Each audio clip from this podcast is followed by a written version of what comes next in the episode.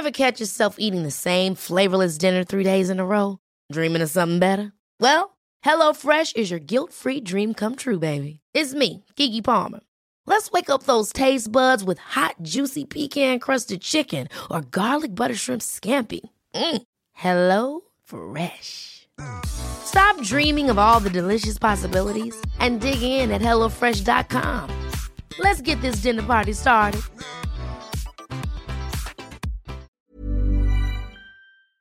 Welcome back to the new and improved current events. I am your host, Devin Carney.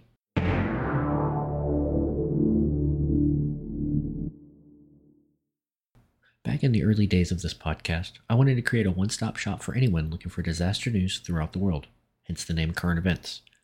At some point, I just got burnt out trying to focus on both show concepts while managing a 40 hour work week during the height of COVID. Now, with a little more time, now that the work week has become far more manageable, I've decided to rebrand and begin uploading new items for this segment. So, without further ado, let's go ahead and jump into some news stories.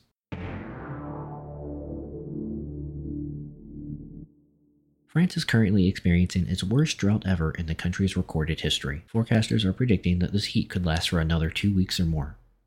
After a 2003 major heat wave, France's nuclear safety agency, the ASN, set temperature limits at 28 degrees Celsius or 82 degrees Fahrenheit for rivers beyond which power plants are required to reduce their production in order to not make the water even warmer and pressure the environment. Temporary exceptions allow some plants to raise this limit by a few degrees during exceptional situations. France relies on nuclear energy for some 70% of its electricity, more than any other country throughout the world. France now has 62 regions with restrictions on water usage due to the lack of rain. Depending on local situations, situations, restrictions go from irrigation bans during the warmer hours of the day to using water for only the population, livestock, and keeping aquatic species alive. The Minister for Ecological Transition, Christophe Béchu, said during a visit to southeastern France that more than 100 municipalities are not able to provide drinking water to the tap anymore and need to get supplied by truck.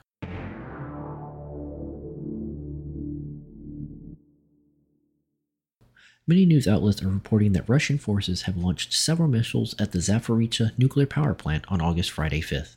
This comes as continued fighting throughout the country has seemingly forced Russia to conduct countless acts of terrorism against Ukrainian civilians. However, this latest strike on the nuclear plant itself and resulting damage could pose consequences for all of Europe. Zaporizhzhia nuclear power plant is the largest in Europe, generating 5,700 megawatts and supplies half of all of Ukraine's power needs.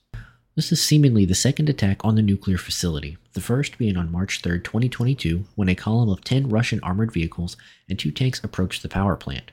Fighting commenced at 12:48 a.m. on March 4th when Ukrainian forces fired anti-tank missiles. Russian forces responded with a variety of weapons including rocket-propelled grenades.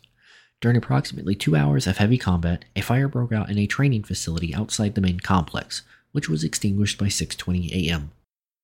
Though other sections surrounding the plant sustained damage, the fire did not impact reactor safety or any essential equipment. The plant lost 1.3 gigawatts of capacity. While these reactors are contained in large concrete barriers, it is still not safe to launch missiles at a nuclear generating facility, due to the risk of causing radioactive leaks that could potentially spread to large swaths of Ukraine and Europe. This is a continuing story, so please tune in to Instagram and Twitter for the latest updates.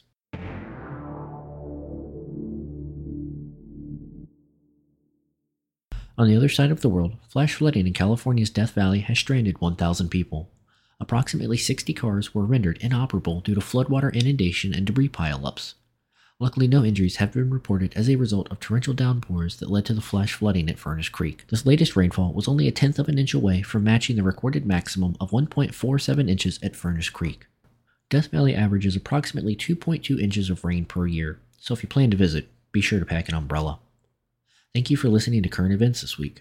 If you are interested in learning more about the show, please check out the Destination Disaster Instagram and Twitter pages to learn more. Until tomorrow, this has been Current Events.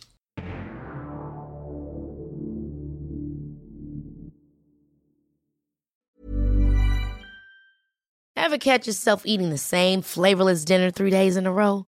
Dreaming of something better? Well, HelloFresh is your guilt free dream come true, baby. It's me, Gigi Palmer. Let's wake up those taste buds with hot, juicy pecan crusted chicken or garlic butter shrimp scampi. Mm. Hello Fresh. Stop dreaming of all the delicious possibilities and dig in at HelloFresh.com. Let's get this dinner party started.